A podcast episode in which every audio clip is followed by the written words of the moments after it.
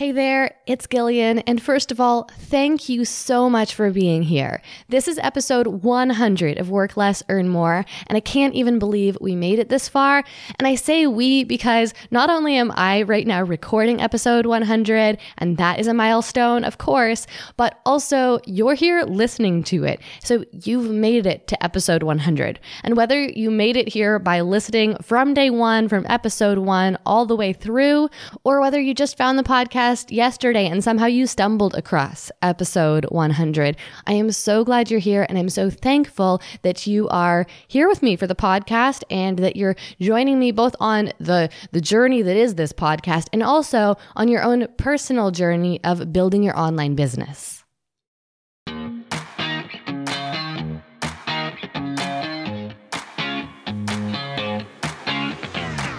We became entrepreneurs because, more than anything, we want freedom. We want to be in control of our own schedule, income, and life. But unfortunately, that isn't always the reality of being a business owner. I'm Gillian Perkins, and I'm on a mission to take back entrepreneurship for what it's supposed to be. In every episode, I'll share with you how to get the most out of every hour you work so that you can work less and earn more. Let's get to it. For this milestone of an episode, I thought it would be fitting to share with you some things that I've learned over the course of recording these 100 episodes and running the podcast for almost two years. So, for the first half of today's episode, I'm going to be sharing with you three things that I've learned.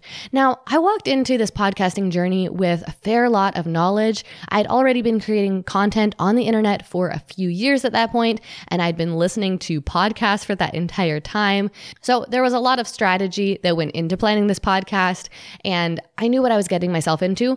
But despite that, there was still a lot that I learned, and three things specifically that have really stood out to me that I didn't realize, at least not at a deep level, before starting this show. And so I want to share with you, especially if maybe you are thinking about starting your own podcasting journey. Then, in the second half of today's episode, I'm going to bring on my friend, Tara McMullin. She's also one of the producers of this show, and she works on the strategy side of things. Now, she is a podcast professional. She's deep in the industry, very hands on with it. So she is very up to date and informed about all the new things that are happening with podcasting and what has changed in the podcasting industry over these past two years. And so I'm going to be interviewing her about what exactly those things are. How has podcasting changed over these past two years? And how should we respond to those changes? Are there things we should do differently to market our shows today than what we did two years ago?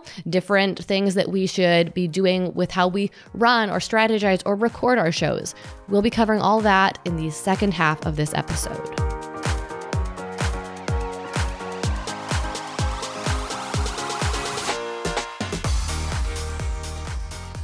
Here are three big lessons I've learned over these past two years of running Work Less, Earn More. The first one is podcasting is only, at best, a middling exposure strategy. So, let me explain what I mean by this. A lot of people, when they're thinking about or desiring to start a podcast, one of the main reasons why they want to start a podcast is because they think that it will generate more traffic and more visibility and exposure for their business. They think that it will get their business more exposure to the right people, that it will drive more traffic to their website, that it will help them to attract leads, which will eventually lead to sales. Now, I had a hunch going into this that podcasting might not be the best thing for that. I knew how exposure and visibility worked over on YouTube, where I built most of my audience, and how I'd been able to use YouTube to grow my email list and generate traffic for my website. And I just didn't see a lot of the same tools with podcasting that I have access to on YouTube. So, for example, over on YouTube, there is an easy way to search for videos. And in fact, millions of people use YouTube as a search engine and they discover new content creators and new brands using that tool. And beyond search, YouTube also has their suggested feature where whenever you're watching anything on YouTube, there's always a slew of videos surrounding the thing that you're already watching that are options for things you could watch next or even just watch right now. Podcasting, on the other hand, is not like that. The search functionality of podcasting just doesn't work as well. And with many people on different podcasting platforms, it might even be virtually non existent.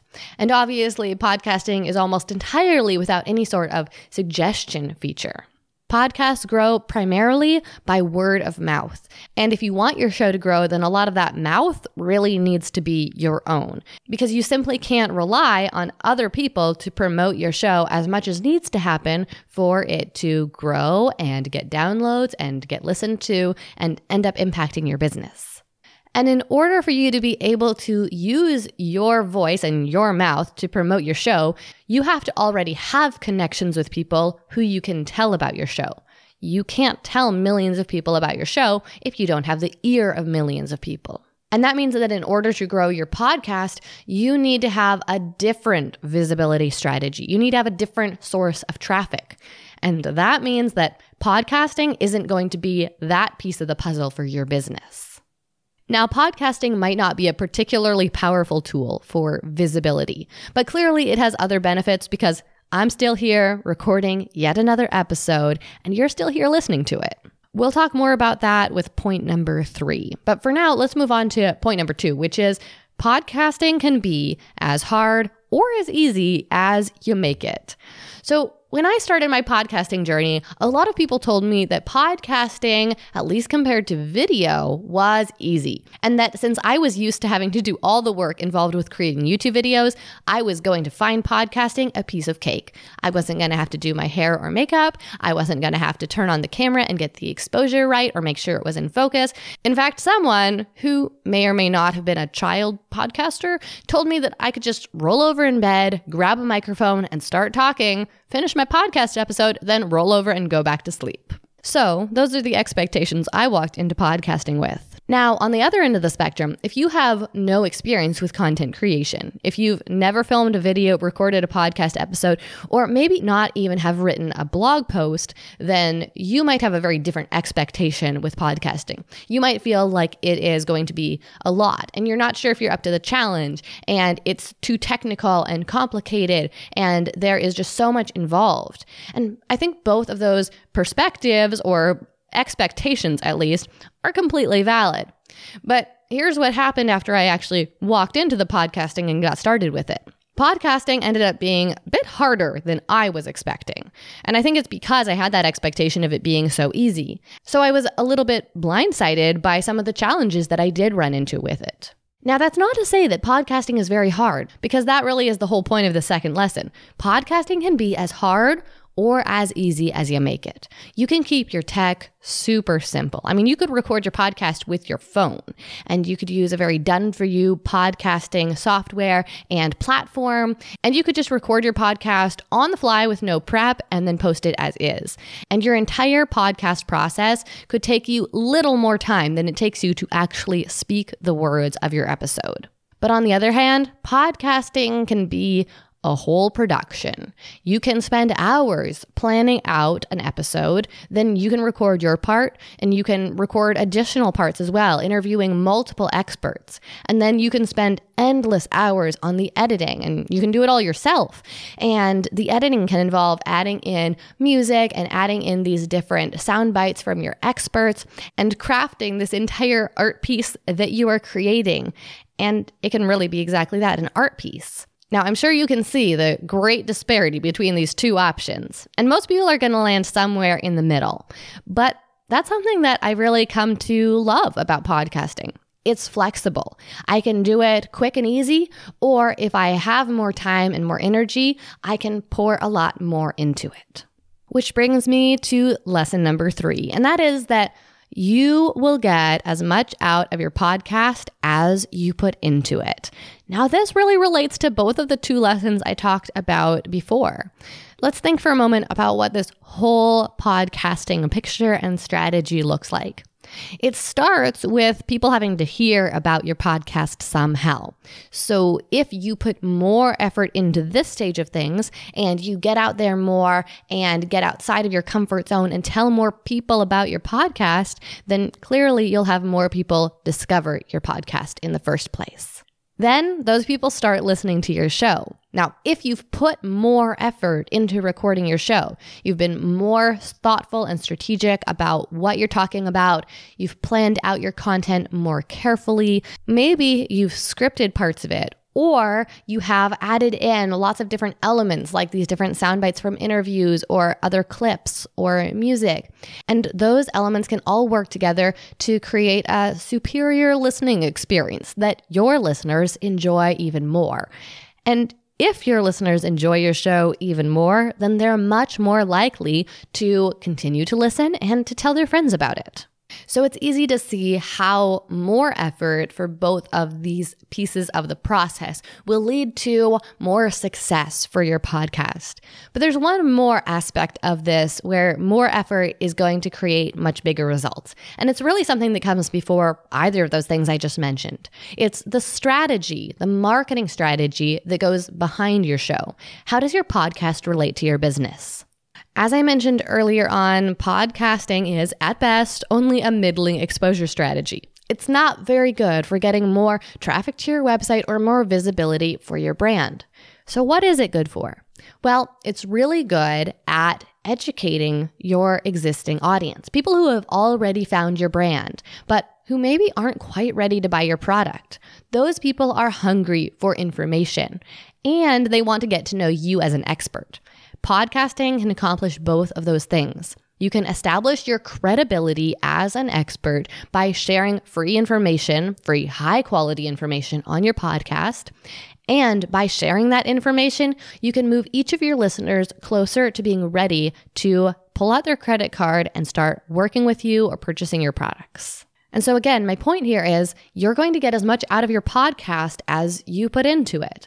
If you're more strategic about how your podcast will fit into your overall marketing strategy, where it fits into your customer's journey from that time when they first discover you to the time when they eventually end up paying you for one of your products, and based on your strategic plan for how your podcast fits into this, you strategically plan content that really accomplishes that purpose you have for your podcast, then your podcast will do a whole lot more for your business. So there you have it. Three lessons I've learned over these past two years of podcasting. So now let's take a look forward. What has changed in the podcasting industry over these past two years, and how should we change our podcasting strategy going forward? What follows is my interview with Tara McMullin. and I have to say that much of what she shared in this interview truly came as a surprise and new information to me, and it's certainly going to affect my podcasting strategy as we move forward into this new year.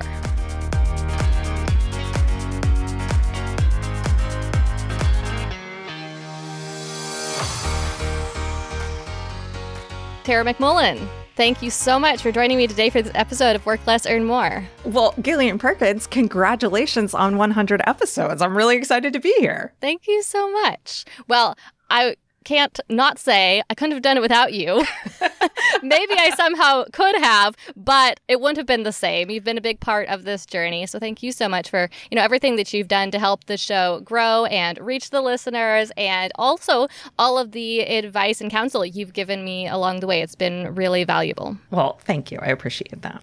So, today I wanted to talk to you about how the podcasting industry has shifted over these past two years as I've been running my show. You told me a lot of things when I first started about the podcasting industry because even though I love listening to podcasts, I didn't necessarily know that much about it as an industry. But I'm curious to find out from you because I know this is something that you follow pretty closely what has changed in this time so that we can learn better, so that the listeners and I can learn better how we can turn our podcasts into even bigger successes, how we can get more out of our shows. You know, and a lot of this, of course, I'm sure will translate outside of the podcasting world as well. I love this question because it gave gives me an opportunity to reflect on how podcasting has really changed since the pandemic uh, hit. Uh, because the pandemic, like so many things, really changed the podcasting industry because it forced technological changes, it forced some content changes, and I think, like a lot of other areas, it accelerated some changes that would have happened regardless, but it just made them happen much, much faster. Um, so, first thing off the top of my head is that we have more tools for podcasting today than we did two years ago. Um, when we got started, I think we were still using Zencastr. Maybe we were in the process of switching to mm-hmm. Squadcast. You and I are recording on Riverside right now. There are way more tools out there for recording high quality audio than there used to be. Um, and those tools do a lot more than they used to as well. When I uh, started podcasting from home, um, I had originally been doing it in a studio. So I guess that's a change as well. But all I had was a Skype connection and some just regular plain old double end audio recording with Zencastr. Uh, and it worked well. But now I get to see the people that I'm talking to without the audio degrading. We can record the video if we want to record the video. And it's just, it is amazing to me the things that we can do in what are relatively inexpensive tools.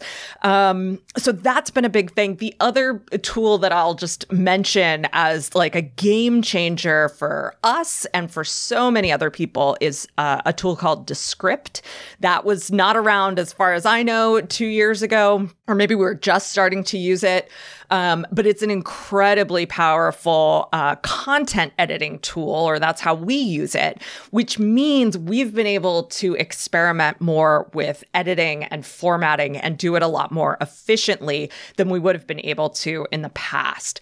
Um, so that that is the first thing. We have way more tools than we did two years ago. So when you say content editing tool about Descript, I feel like that's a little vague. Could you yes. explain a little bit about how you use the tool and what it does for you? So I think when a lot of people think editing, they think uh, cleaning up audio, making audio sound better.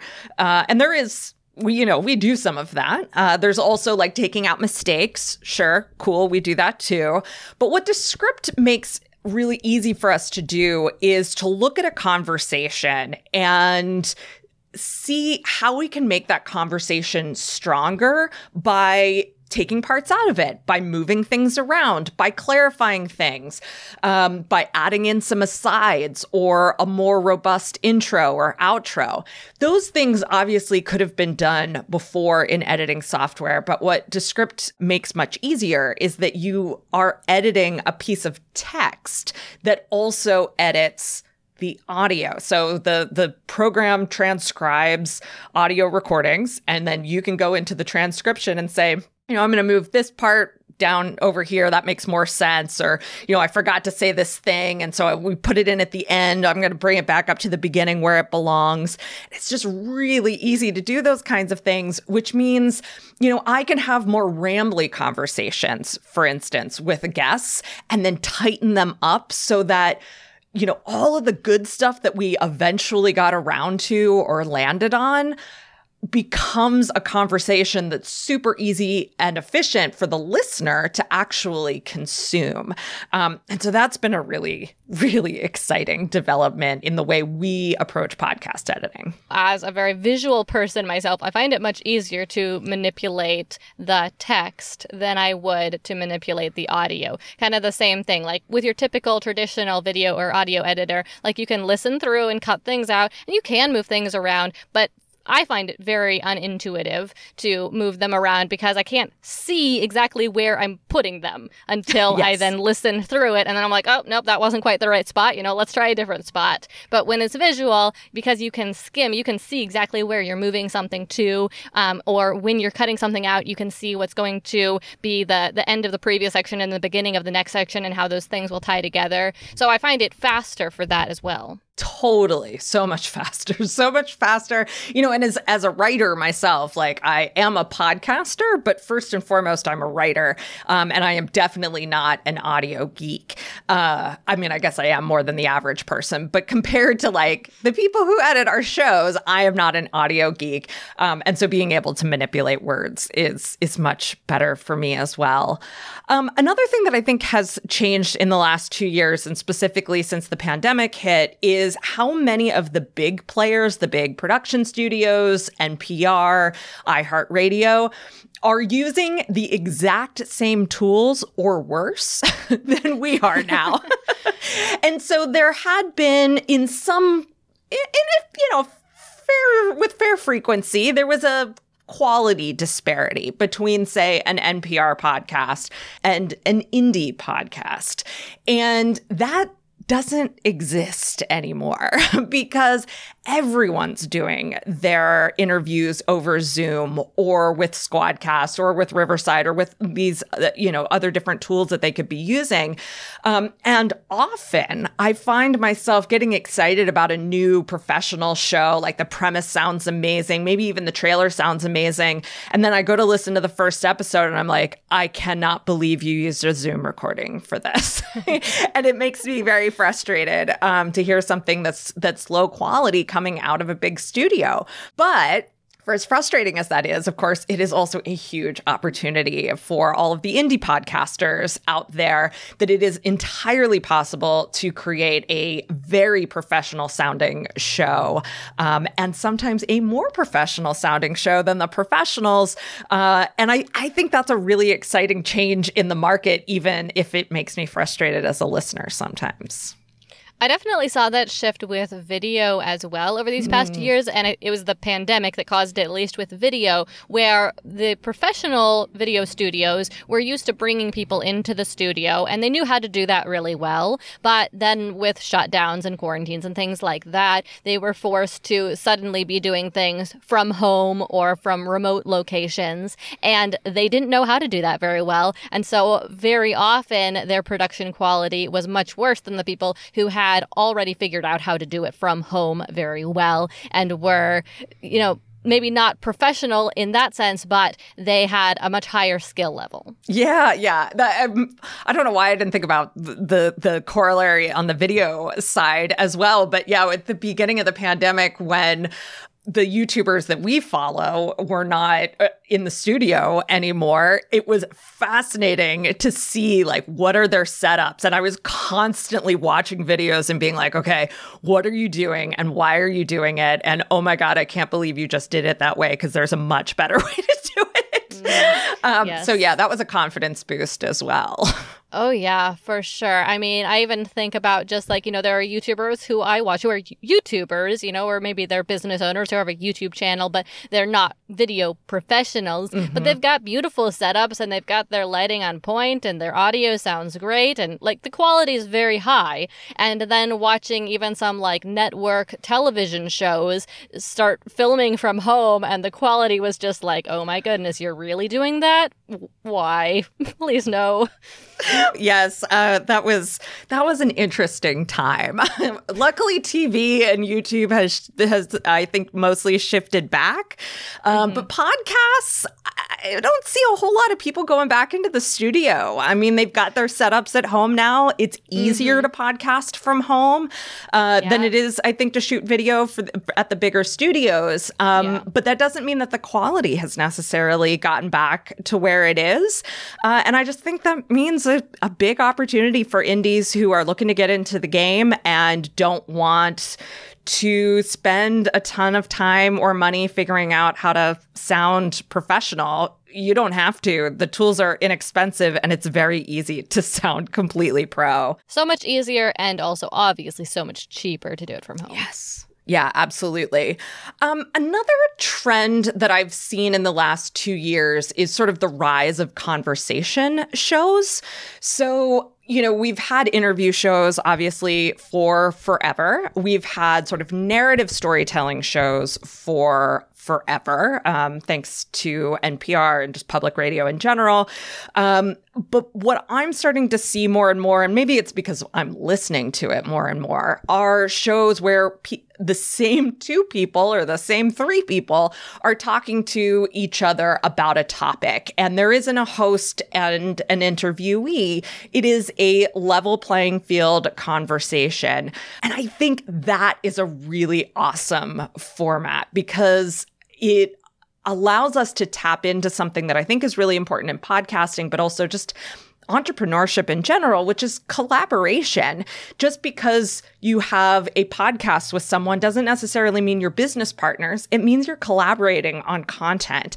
And that's good for both of you. It helps build both of your audiences. It allows you to kind of share some of the costs, share some of the burden and your audience gets uh, a really great uh, product in that they're forming a relationship with you. There, there are inside jokes. There's all this stuff that can happen when you're recording with the same person or same people over and over again. Uh, and so that I think has been a really interesting trend as well. I enjoy listening to those conversation format shows when they're done well because yeah. I think that it adds quite a lot, like it makes it much more dynamic, I would say, than just listening to one person. It's kind of like how you can make something a lot more dynamic with some more uh, advanced editing, right? Mixing things up more, adding mm-hmm. more variety, um, different content types. But when you have two people, you kind of of get that automatically where you have one person talking and then you have another person talking. So, yeah, it makes it more dynamic. But when it's not done well, they're probably my least favorite shows to listen to because they can be so rambly and just take so long to get to the point, And that can be frustrating as a listener. Yeah, I think that those conversation shows do really require more editing. It is not the same as doing an interview. You know, I mm-hmm. feel pretty confident when I get on an interview that I can lead that conversation from start to finish so that there really isn't going to be any major cuts in the middle of it. There might be sure. a mistake, but there's not going to be a content cut when I'm doing conversations for my show, I spend a lot of time content editing those things, taking stuff out like, oh, we went on a tangent over there. That is not relevant. I enjoyed it, but no one else is going to, you know, or we we had to pause and Google something and they don't need to hear that. Like, let's take that out. And sometimes just taking out wh- wholesale chunks of the conversation because they don't belong, right? And and so I completely agree like a conversation show has to be tight and even if your friend and and you can stay on topic for an hour and a half doesn't mean it should be an hour and a half long episode it probably means it should be like a 40 minute episode or a 45 minute episode. And so like having the the care and also the the margin to be able to take stuff out if you're going to try that format i think is uh, really important. Yeah absolutely. Yeah. but googling things in the middle of an episode? Tara really? Well, you're telling all like- our secrets I find myself Googling things in the middle of an episode when I'm citing a book and I can't remember mm. the author's name or I can't remember the title of the book. Maybe I know the author and I don't know the title. Those are the things I Google most, or um, sometimes statistics. It's fine to Google while you're recording. That is what editing is for. I've got three other things. Podcasting really has changed a lot in the last two years. Um, one, just real quick, is the rise of limited series. Uh, we have seen a lot of podcasts come out where it is planned, you know, one to four, one to eight, one to 12 episodes, um, where it is just a compact one season, start to finish kind of audio experience. It might be audio storytelling, it might be investigative journalism, it might be just something fun and and wacky even.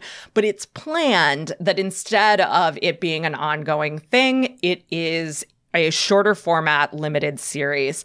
And that is something that i have not yet uh, tried myself as a podcaster but it is something that in 2022 is part of my plans in terms of repurposing content that I already have and also developing new content in that format. I think that that is a super exciting and super promising venue uh, mode for creating, um, especially with entrepreneurs. I think there's a lot of cool stuff that can be done there. It's definitely something that I'm interested in trying as well. You know, having now done a hundred episodes of the show, you know, I'm always looking for ways that I can change things, improve things, right? And that having these limited series, it solves two problems that I have experienced, and even really, these are both things that I anticipated before I even started my podcast. One of which is I'm a little commitment shy. I don't love doing things that I have to show up for every single week. My audience may be shocked to hear that because I'm kind of known for making a video every week, sending an email every week, podcasting every week.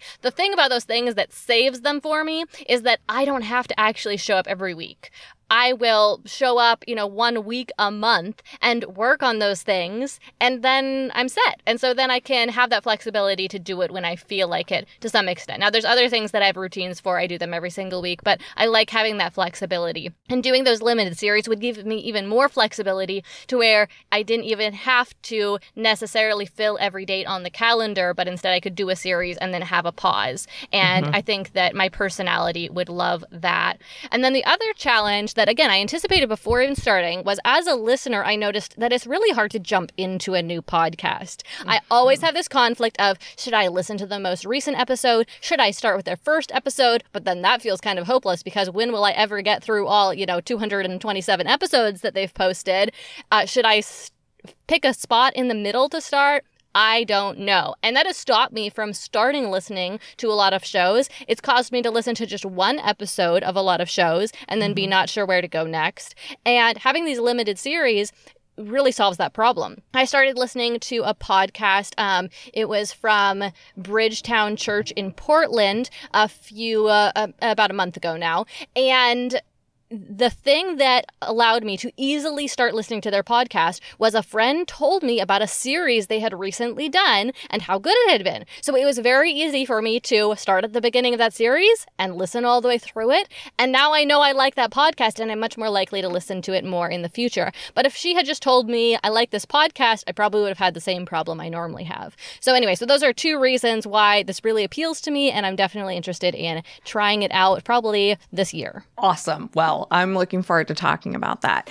And I want to clarify too that uh, there are two different ways to approach this. So there's sort of the limited series that lives in your main podcast feed, which it sounds like is what you're describing uh, with that church's podcast, or like Radiolab has done a few limited series in the last few years um, where they'll do like a five part investigation of something which is great. And I kind of take that approach on my show on a monthly basis. I go through a theme over four or five episodes. Um, and that's been, that's worked really well for me, both as a creator and for our audience as listeners. And there is also a trend toward limited series in their own feeds. So a podcast that is only ever eight episodes or 12 episodes or five episodes. And what I want to experiment with that is recutting some of my old What Works episodes to create a feed that is literally just like what works in marketing and do a What Works in Marketing podcast that's just like, you know, 10 episodes of maybe 15 minutes long where I pull out some of my favorite clips from interviews about marketing. Um, and then similarly, like I have written content series that is not currently in our podcast feed that could I could easily turn into more of a narrative style podcast as a limited series. And what I like about that is exactly what you just said in terms of sharing. It's a lot easier to say to somebody, hey, I just found this this series that's 5 episodes long. It's about this topic, go listen to it. And if they listen to it in that other feed, of course, I'm going to be talking about my main podcast as well. Mm-hmm. And so you get this lovely listener sharing thing that's going on.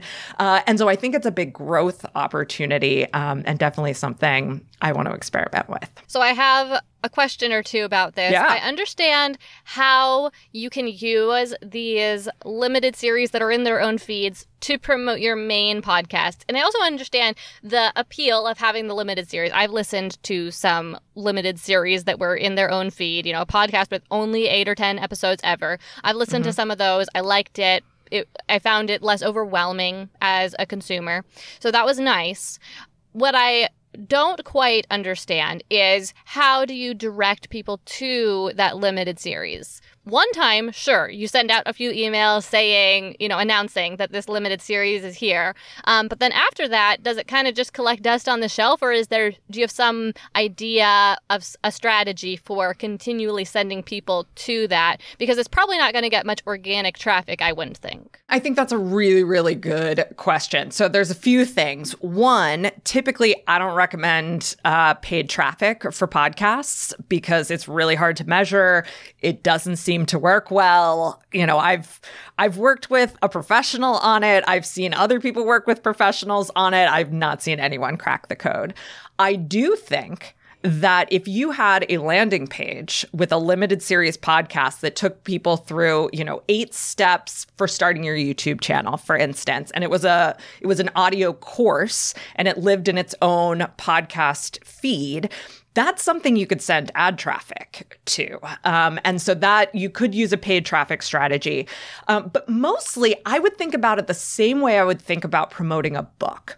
So if you promoted a book, you would have a big launch around it, but then you'd mm-hmm. also have that long tail marketing strategy as well. So, whether that's going on other podcasts to talk about it, whether it's advertising, whether it's building additional content marketing around it and then driving traffic back to it that way, you know, putting it in your newsletter every so often, those are the things that I would be doing um, to promote that kind of limited series as well. So, almost kind of similar to when you have a product that's an evergreen product, something you're selling in an on, on an ongoing basis, and you have have a launch for it, and then probably not many people are buying it when it's just sitting there on your website when it just exists, but you regularly are reminding people that it exists. So it sounds yeah. like for that reason, you probably wouldn't want to create way too many of these individual podcasts, but having a couple of them could be a couple additional kind of content products that could serve your business. Yeah, exactly. Exactly. I think thinking of it as a product is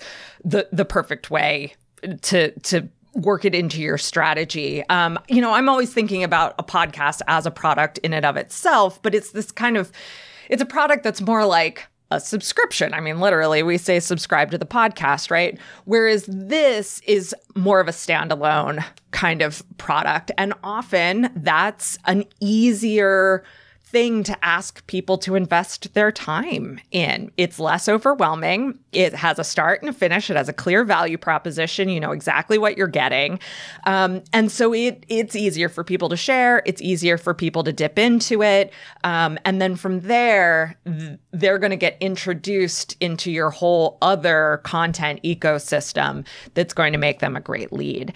And that relates really well to um, one of the other big trends from the last couple of years, which is audio courses. So, whether that's free audio courses that live in their own podcast feed, or whether it's private podcast feeds that you are either charging for or using as lead magnets, this, I think, is going to be huge over the next five years. Um, I have always had a terrible track record with buying courses, you know, spending tons of money on courses and then like getting two lessons into them and like, oh, that was useful. I don't, I'm not going to listen to the rest or I'm not going to watch the rest. Mm-hmm. But since I have started purchasing audio courses, I have completed everything that I have purchased amazing because I just can take that learning with me into the same routines, the same habits that I use uh, to listen to any podcast. It's on my device, it's easy. Um, and so that's another thing that I'm going to be experimenting with in 2022. Um, and I think it's going to be, it is going to be a big trend. Yeah, I can definitely relate to that buying courses faster than I can finish them problem. Uh, I think, of course, it depends you know, for a course, whether or not the course is very action oriented or very information oriented because sometimes like you need the visual tutorial obviously. But even if you don't need the visual tutorial if it's something that i can explain to you in five minutes and then you need to go do some work and like put it into practice that's probably not going to work that well as an audio course i would think. Um, or at least it's not going to really help people get through it faster and get the results um, because you know you sit down to listen to something or more likely you put your earbuds in and you start doing the dishes, you want to listen to something for longer and you don't want to have to immediately take action. But for other things, like if it was more of an educational type course, like I'm thinking, like people do buy, say, like history courses or something mm-hmm. like that, where it's not action oriented at all. They just want to learn some knowledge. For that, that'd be amazing. Yeah. And the other way I've thought about it too is like there are apps that I have used um, that are fitness apps where there's a personal trainer in your ear that talks you through the workout, right? 1st mm-hmm. do this, now do this, keep going. You're doing great. Don't quit now. Right. And I have been racking my brain over the last uh, four or five years, ever since I started using one. It's like, how do I do this for business? how do I make a training program that is business oriented? And I, so I do think and I don't know what entirely what this looks like yet in, in, all sorts of different use cases, but I do think that there is a use case for an audio course that is there with you. Uh, sort of like a, a, let's call it a strategic planning retreat, right? You want to put together a strategic planning retreat as a podcast audio course where maybe you teach for five minutes and then you say, okay, I'm going to let you on your own for 10 minutes. There's going to be some background music. I want you to spend this next 10 minutes just brainstorming as many different things on X, Y, or Z as mm. possible. Mm. And so whether you're walking or you're, you know, physically writing it down or you're typing it into the computer, I think that there's something really interesting that could happen with that. I've done it once with a um we it's called the morning reset and it's sort of like a guided meditation and guided strategic thinking uh, just short kind of you know 15 20 minute guided audio and it everyone who's done it has said wonderful things about it um, and so I, I it's another thing that i kind of keep coming back to as a as a potential option. Sounds like a really interesting new format. Obviously very different from the the passive listening experience you normally have yeah. with a podcast, but it sounds like a very pleasant way to kind of like take a class on your own. Yes, exactly. One more thing and then I promise I'll stop talking about trends. Just from a podcast production agency side of things, I think we're seeing a lot more clients come to us with really novel and creative ideas for things they want to do with their shows. Um, and that's exciting. Uh, I love an interview show. I am happy to listen to a solo show. I'm really happy to listen to a conversation show.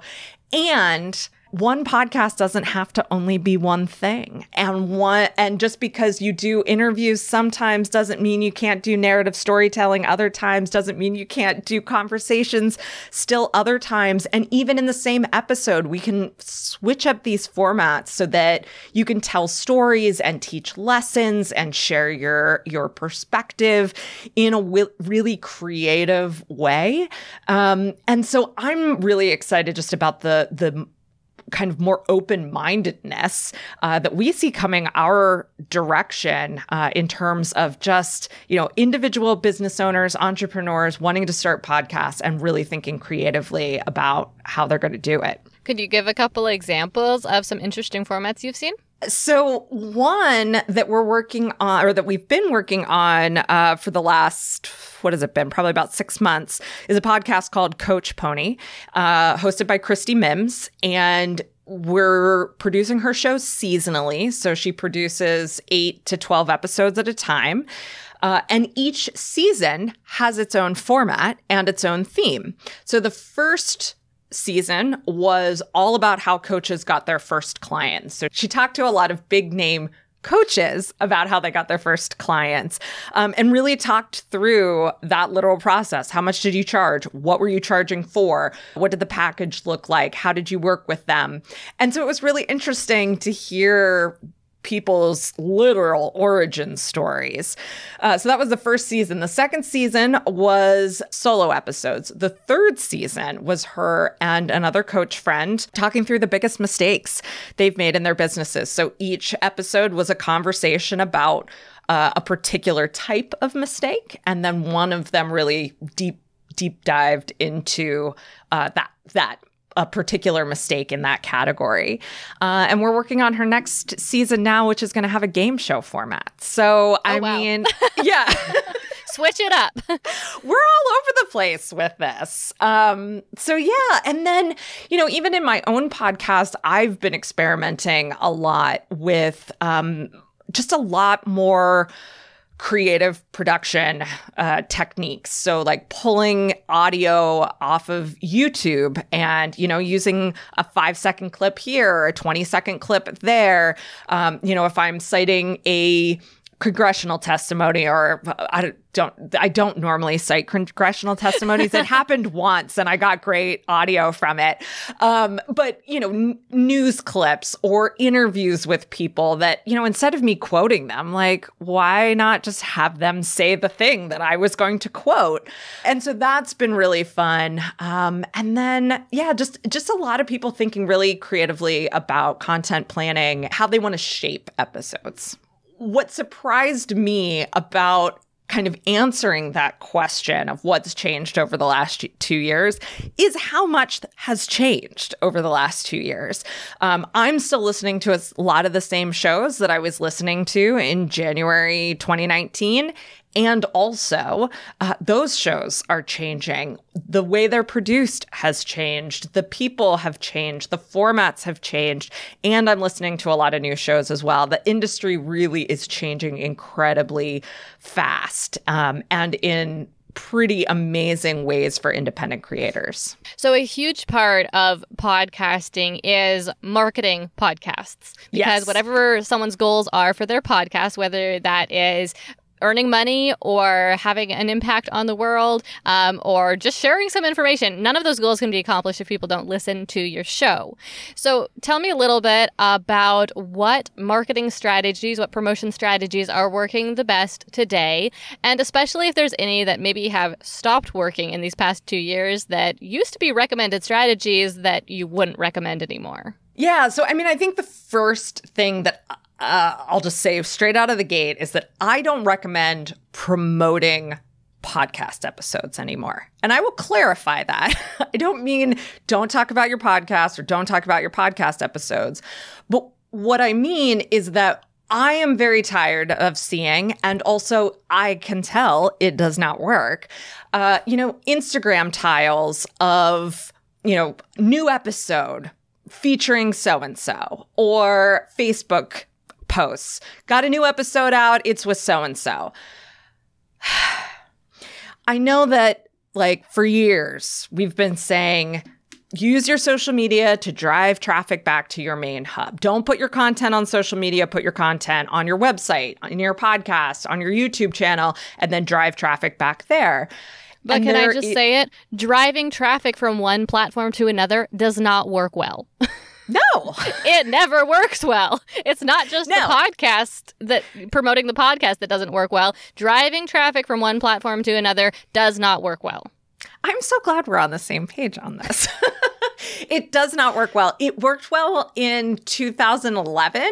I mean, it's how I got started. Well, it's not how I got started, but it was how I got traffic. It's how I build an email list. Mm-hmm. It does not work anymore. What works is putting good content on the platforms where people are.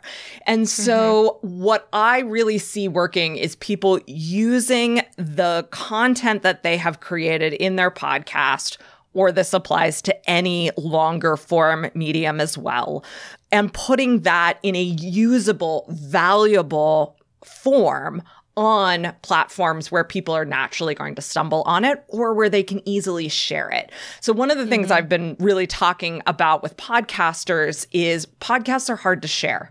Um, you know, we t- kind of talked about that when we talked about. Um, the the limited series piece that it's easier to to share a limited series than it is a full podcast. And so I've been thinking through like what does it look like to create a content or a podcast related piece of content that's easily shareable. And so the the thing that we've been working with uh, both with our clients uh, like you and also on uh, my own show is slide decks on Instagram. We can put a lot of content into a slide deck uh, or a carousel post.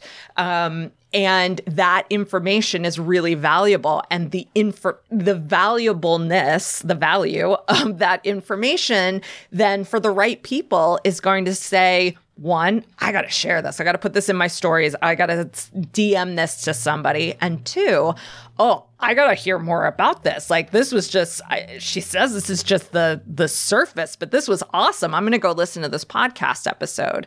So instead of just saying, "Oh, it's new," I'm actually saying, hey, this is something we talked about that I want to share with you. Like, this is the takeaway, or this is one of the takeaways from this episode.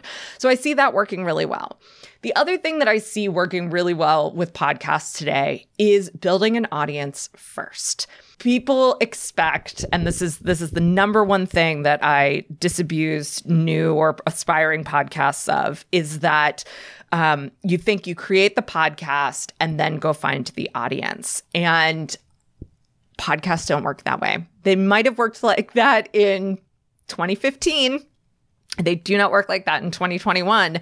In 2021, you have to have an audience or access to an audience before you start the show if you want to have a substantial number of downloads per episode right out of the gate. If you don't care about downloads, don't worry about it you can build an audience that way with a podcast. It's going to take some time, uh, and you should have the right business model for that.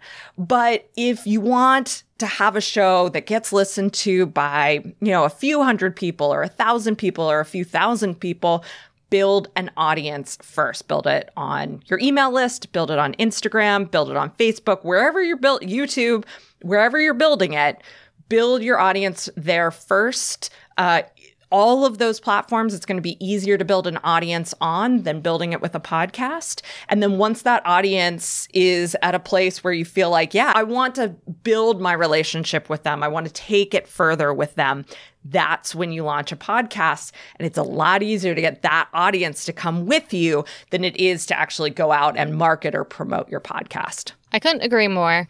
How you said it was if you don't care about downloads, you know, fine, go ahead and just make a podcast, even if you don't have an audience.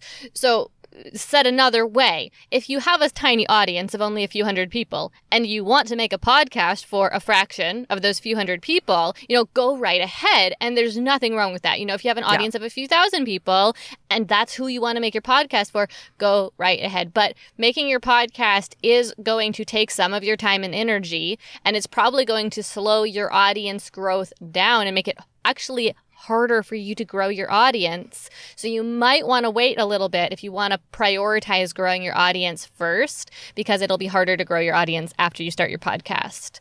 Like we were talking about earlier, potentially easier hopefully easier to convert some of your audience into paying customers, but harder to get the new traffic. Yeah. And that's why I brought up the business model piece as well. Is like, if you're going to start a podcast that has minimal download numbers at the beginning, you're not going to want to sell them a $49 product or even a $500 product because you're not going to make any money.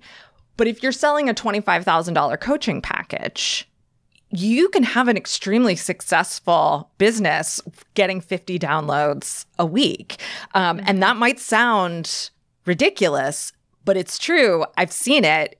It works. Um, so you have to have the right business model for the number of people that you have access to. And I think that's something that we don't talk enough about in business strategy or in marketing strategy. Um, and it's something that for me as a podcast producer is really important to know that we're going into this marketing strategy with the right mix of uh, product and uh, marketing assets. And if we're not, then we have to have some hard conversations about why we're doing this and what purpose it serves. Yeah, you said it might sound ridiculous to sell that more expensive product to that smaller audience. It might sound ridiculous. It definitely feels counterintuitive. It's the opposite of what most people do. Most people, when they have a tiny audience, they think, I need to start out by selling a $9 ebook but it's the opposite of what you need to do. When your audience, the smaller your audience is, the more expensive of a product you need to sell in order to make more money. Now, you might not be at a point where like you're ready to do that, but to make the most money, you should sell the most expensive product to the smallest audience. And you can get away with selling a really low cost product if your audience is really big. Yes, exactly. So the other thing that I am very big on when it comes to marketing and promoting a podcast is networking. Um, networking with the idea of getting in front of other people's audiences, you know, developing relationships with people who have audiences or who are growing an audience sort of alongside you.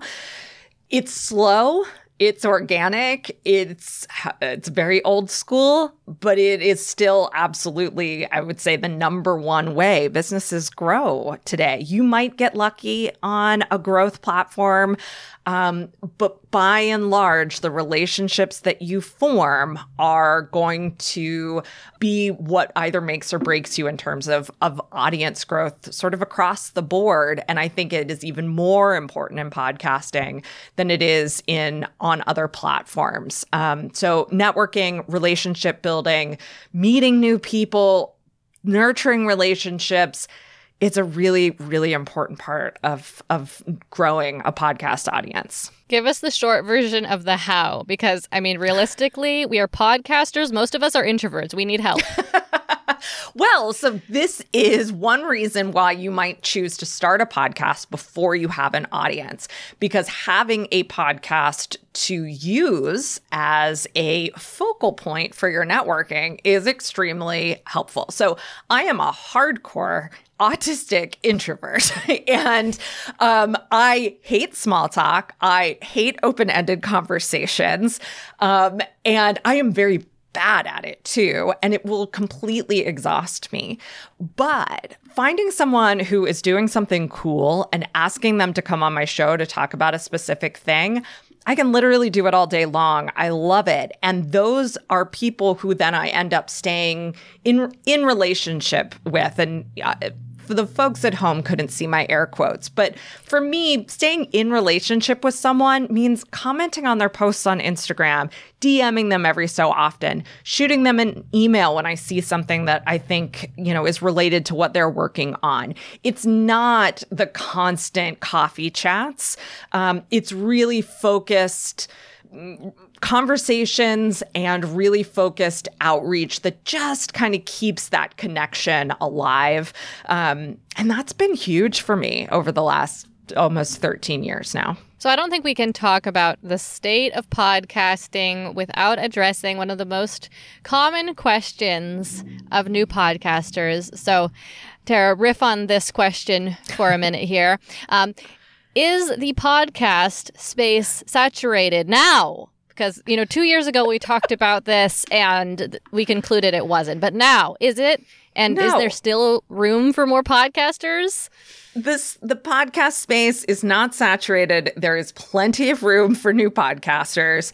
Um I think that said, more than ever, and this is true every single year, but you need to have a strong premise for your show. If you're just hosting another show about marketing and you are not a famous marketer on Twitter or YouTube or wherever, it's not going to go anywhere. But if you're hosting a show about marketing for beekeepers or marketing for doulas or marketing for, you know, any way that you can spin it into something specific and um, really niche is going to uh, help you find an audience. I also think that this kind of goes back to the the question of like build an audience first, then launch your podcast. If you have an audience, if you've built an audience elsewhere, it doesn't matter how many other podcasts are out there because that audience is going to want to listen to it. And that's what matters. You can say that again, right? Yeah. If you have the audience, if you take the time to build the audience first, even if that is a small audience, when we say build an audience, we don't mean you need to find 100,000 people first. Right. You can have a couple hundred people, and that Absolutely. can be your audience. But once you have those people, there will be no competition between you and the other podcasts out there that are similar to yours. Not just not a lot, none. It does not exist. Right. I, yes, 100% completely agree. Amen. Preach. Anything you want to say to wrap up this discussion? Any final thoughts? Any feelings you're having about podcasting today? Well, I am always uh, excited about podcasting. I know that, you know, that's probably obvious from the way I talk about it. Uh, but I think every day is a good day to be a podcaster, and it's a great time to be a podcast listener. The industry is changing fast and it's changing in some really incredible ways. Diversity of voices, diversity of perspectives, creative formats, people doing things with audio that you know, we just wouldn't have thought about a decade ago or even three years ago. Um, and so it's just a really exciting time to be a podcaster and to think about creating audio content. So that those are my feelings. and I'll just add, you know, you were talking about podcasting not being saturated yet, you know, still plenty of room for new podcasters. And, you know, we often think about, especially looking back at history, we see different industries that took off and like, oh, if I could have gotten in on the ground floor of that. We're not at the ground floor necessarily of podcasting, but it's been something that has grown a lot more slowly than a lot of, I would say, like digital trends, you know, much more quickly than some other technologies in the past, but something that's been growing slowly and steadily, and it is still growing, and it's I think it's growing faster and faster now. Mm-hmm. But it is still like a, such a huge opportunity to get in while it's still actually relatively small. So it's not only not saturated, it's still like kind of in its infancy. Absolutely, completely agree. Well, thank you so much, Tara, for everything that you shared with us today and just for all of your insights. This has been really interesting and helpful. So, yeah, thank you so much. Thanks for the opportunity to reflect on changes in podcasting. Thank you so much for listening to this episode of Work Less, Earn More. Now, here's what I want you to do next. Take a screenshot of this episode you're listening to right now and share it out on your Instagram stories. And when you do, make sure you tag me at Gillian Z. Perkins so I can see you're listening. Sharing on stories is going to help more people find this podcast so they too can learn how to build their business in a way that allows them to work less and earn more. And if you really love the show, head over to Apple Podcasts right now and leave Work Less, Earn More a review to give it a boost and help even more people find it. Okay, let's wrap this up. I'm Gillian Perkins, and until next week, stay focused and take action.